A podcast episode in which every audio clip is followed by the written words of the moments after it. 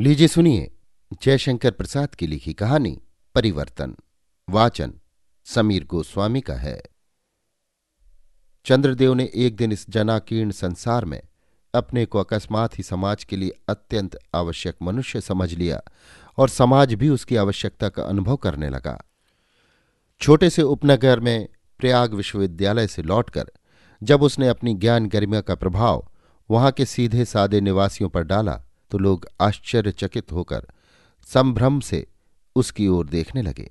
जैसे कोई जौहरी हीरा पन्ना परखता हो, उसकी थोड़ी सी संपत्ति बिसात खाने की दुकान और रुपयों का लेन देन और उसका शारीरिक गठन सौंदर्य का सहायक बन गया। कुछ लोग तो आश्चर्य करते थे कि वो कहीं का जज और कलेक्टर न होकर ये छोटी सी दुकानदारी क्यों चला रहा है। किंतु बातों में चंद्रदेव स्वतंत्र व्यवसाय की प्रशंसा के पुल बाँध देता और नौकरी की नरक से उपमा दे देता। तब उसकी कर्तव्य परायणता का वास्तविक मूल लोगों की समझ में आ जाता। ये तो हुई बाहर की बात। भीतर अपने अंतकरण में चंद्रदेव इस बात को अच्छी तरह तौल चुका था कि जज कलेक्टर तो क्या, वो कहीं किरानी होने की भी क्षमता नहीं रखता था। तब थोड़ा सा विनय और त्याग का यश लेते हुए संसार के सहज लब्ध सुख को वो क्यों छोड़ दे? अध्यापकों के रटे हुए व्याख्यान उसके कानों में अभी गूंज रहे थे। पवित्रता, मलिनता, पुण्य और पाप उसके लिए गंभीर प्रश्न न थे। वो तर्कों के बल पर उनसे नित्य खिलवाड़ किया करता और भीतर घर में जो एक सुंदर स्त्री थी, उसके प्रति अपने संपूर्ण असंतोष को दार्शनिक वातावरण में ढककर निर्मल वैराग्य की संसार से निर्लिप्त रहने की चर्चा भी उन भोले भाले सहयोगियों में किया ही करता। चंद्रदेव की इस प्रकृति से ऊप कर उसकी पत्नी मालती प्रायः अपनी माँ के पास अधिक रहने लगी।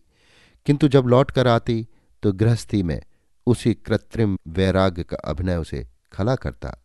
चंद्रदेव ग्यारह बजे तक दुकान का काम देखकर, गप लड़ाकर उपदेश देकर और व्याख्यान सुनाकर जब घर में आता, तब एक बड़ी दयनीय स्थिति उत्पन्न होकर उस साधारणतः सजे हुए मालती के कमरे को और भी मलिन बना देती। फिर तो मालती मुँह ढककर आँसू गिराने के अतिरिक्त और कर ही क्या सकती थी? यद्यपि चंद्रदेव का बाह आचरण उसके चरित्र के संबंध में सशंक होने का किसी को अवसर नहीं देता था, तथापि मालती अपने चादर से ढके हुए अंधकार में अपनी सौत की कल्पना करने के लिए स्वतंत्र थी ही।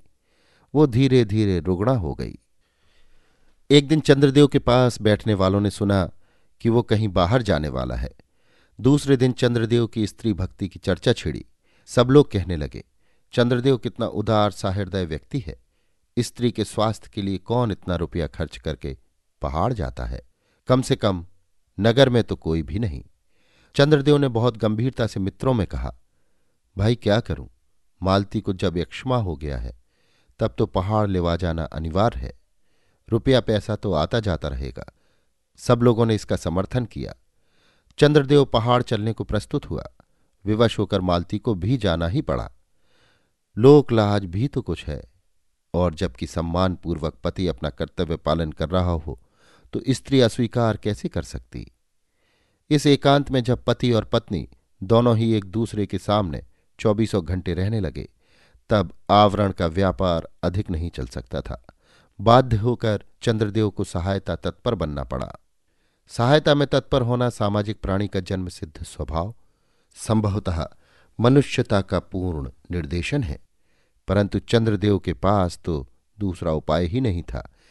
इसलिए सहायता का बाह्य प्रदर्शन धीरे धीरे वास्तविक होने लगा। एक दिन मालती चीड़ के वृक्ष की छाया में बैठी हुई बादलों की दौड़ धूप देख रही थी और मन ही मन विचार कर रही थी चंद्रदेव के सेवा अभिनय पर। सहसा उसका जी भर आया। वो पहाड़ी, रंगीन संध्या की तरह किसी मानसिक वेदना से लाल पीली हो उठी। उसे अपने ऊपर क्रोध आया। उसी समय चंद्रदेव ने, जो उससे कुछ दूर बैठा था, पुकार कर कहा, मालती, अब चलो ना। थक गई हो ना? वहीं तो सामने पहुँचना है। तुम्हें जल्दी हो तो चले जाओ। बूटी को भेज दो। मैं उसके साथ चली आऊँगी। अच्छा। कहकर चंद्रदेव आज्ञाकारी अनुचर की तरह चला। वो तनिक भी विरोध करके अपने स्नेह प्रदर्शन में कमी करना नहीं चाहता था। मालती अविचल बैठी रही। थोड़ी देर में बूटी आई, परंतु मालती को उसके आने में विलंब समझ पड़ा। वो इसके पहले भी पहुँच सकती थी। मालती के लिए पहाड़ी युवती बूटी परिचारिका के रूप में रख ली गई थी। ये नाटी सी गोल मटोल स्त्री गेंद की तरह उछलती चलती थी। बात बात पर हंसती और फिर उस हँसी को छिपाने का प्रयत्न करती रहती। बूटी ने कहा, चलिए, अब तो किरणें डूब रही हैं और मुझे भी काम निपटाकर छुट्टी पर जाना है। छुट्टी? आश्चर्य से झल्लाकर मालती ने कहा, हाँ, अब मैं काम न करूँगी। क्यों? तुझे क्या हो गया बूटी? मेरा ब्याह इसी महीने में हो जाएगा। कहते हुए उस स्वतंत्र युवती ने हंस दिया। वन की हरणी अपने आप जाल में फंसने क्यों जा रही है? मालती को आश्चर्य हुआ। उसने चलते चलते पूछा, भला तुझे दूल्हा कहाँ मिल गया? ओहो, तब आप लोग क्या जाने कि हम लोगों के ब्याह की बात पक्की हुए आठ बरस हो गए? नीलाधर चला गया था लखनऊ कमाने, और मैंने भी हर साल यही नौकरी करके कुछ ना कुछ यही पाँच सौ रुपये बचा ली है। अब वो भी एक हज़ार और गहने लेकर परसों पहुँच जाएगा। फिर हम लोग ऊँचे पहाड़ पर अपने गाँव में चले जाएँगे। वहीं हम लोगों का घर बसेगा, खेती कर लूँगी। बाल बच्चों के लिए भी तो कुछ चाहिए। फिर चाहिए बुढ़ापे के लिए, जो इन पहाड़ों में कष्टपूर्ण जीवन यात्रा के लिए अत्यंत आवश्यक है। वो प्रसन्नता से बातें करती, उछलती हुई चली जा रही थी और मालती हाफने लगी थी। मालती ने कहा तो क्यों दौड़ी जा रही है? अभी ही तेरा दूल्हा नहीं मिला जा रहा है। कमरे में दोनों ओर पलंग बिछे थे। मच्छरदानी में दो व्यक्ति सोने का अभिनय कर रहे थे। चंद्रदेव सोच रहे थे, ये बूटी अपनी कमाई से घर बसाने जा रही है। कितना प्रगाढ़ प्रेम इन दोनों में होगा। और मालती बिना कुछ हाथ पैर हिलाए डुलाए अपनी संपूर्ण शक्ति से निष्क्रिय प्रतिरोध करती हुई सुख भोग करने पर भी असंतुष्ट। चंद्रदेव था तार्किक। वो सोचने लगा, तब क्या मुझे इसे प्रसन्न करने की चेष्टा छोड़ देनी चाहिए? मरे चाहे जिए, मैंने क्या नहीं किया इसके लिए? फिर भी भौहें चढ़ी ही रहे तो मैं क्या करूँ? मुझे क्या मिलता है इस हृदयहीन बोझ को ढोने से? बस, अब मैं घर चलूँगा। फिर मालती के? बाद एक दूसरी स्त्री। अरे, वो कितनी आज्ञाकारिणी, किंतु क्या ये मर जाएगी? मनुष्य कितना स्वार्थी है। फिर मैं ही क्यों नहीं मर जाऊँ? किंतु पहले कौन मरे? मेरे मर जाने पर वो जीती रहेगी। इसके लिए लोग कितने ही तरह के कलंक, कितनी बुराई की बात सोचेंगे। और यही जाने क्या कर बैठे? तब इसे तो लज्जित होना ही पड़ेगा। मुझे भी स्वर्ग में कितना अपमान भोगना पड़ेगा। मालती के मरने के बाद लोकापवाद से मुक्त मैं दूसरा ब्याह करूँगा और पतिव्रता मालती स्वर्ग में भी मेरी शुभकामना करेगी। तो फिर यही ठीक रहा। मान की रक्षा के लिए लोग कितने बड़े बड़े बलिदान कर चुके हैं। क्या मैं उनका अनुकरण नहीं कर सकता? मालती सम्मान की वेदी पर बलि चढ़े। वही पहले मरे, फिर देखा जाएगा।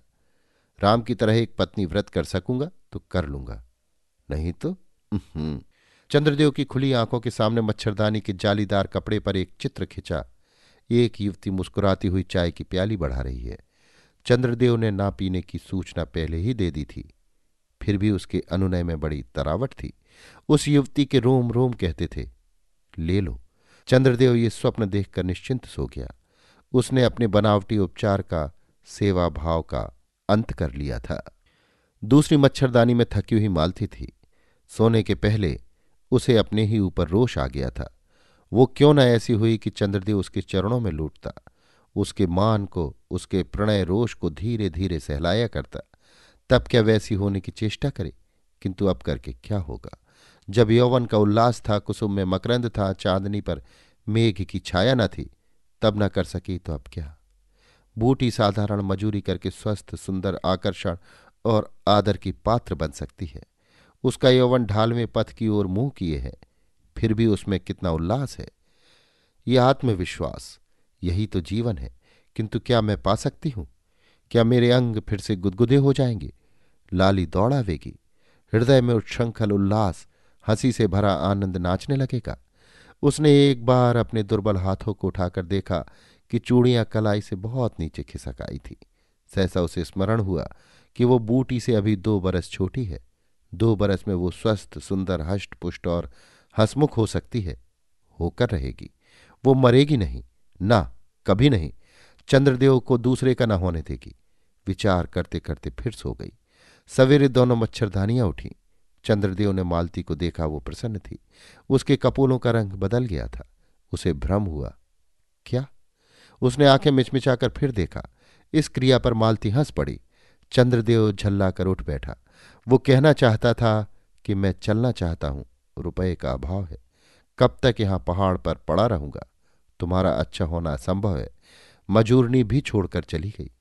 और भी अनेक असुविधाएँ हैं। मैं तो चलूँगा। परंतु वो कह ना पाया। कुछ सोच रहा था। निष्ठुर प्रहार करने में हिचक रहा था। सहसा मालती पास चली आई। मच्छरदानी उठाकर मुस्कुराती हुई बोली, चलो, घर चलें। अब तो मैं अच्छी हूँ। चंद्रदेव ने आश्चर्य से देखा कि मालती दुर्बल है, किंतु रोग के लक्षण नहीं है। उसके अंग अंग पर स्वाभाविक रंग प्रसन्नता बनकर खेल रहा था। अभी आप सुन रहे थे जयशंकर प्रसाद की लिखी कहानी, परिवर्तन। वाचन समीर गोस्वामी का था।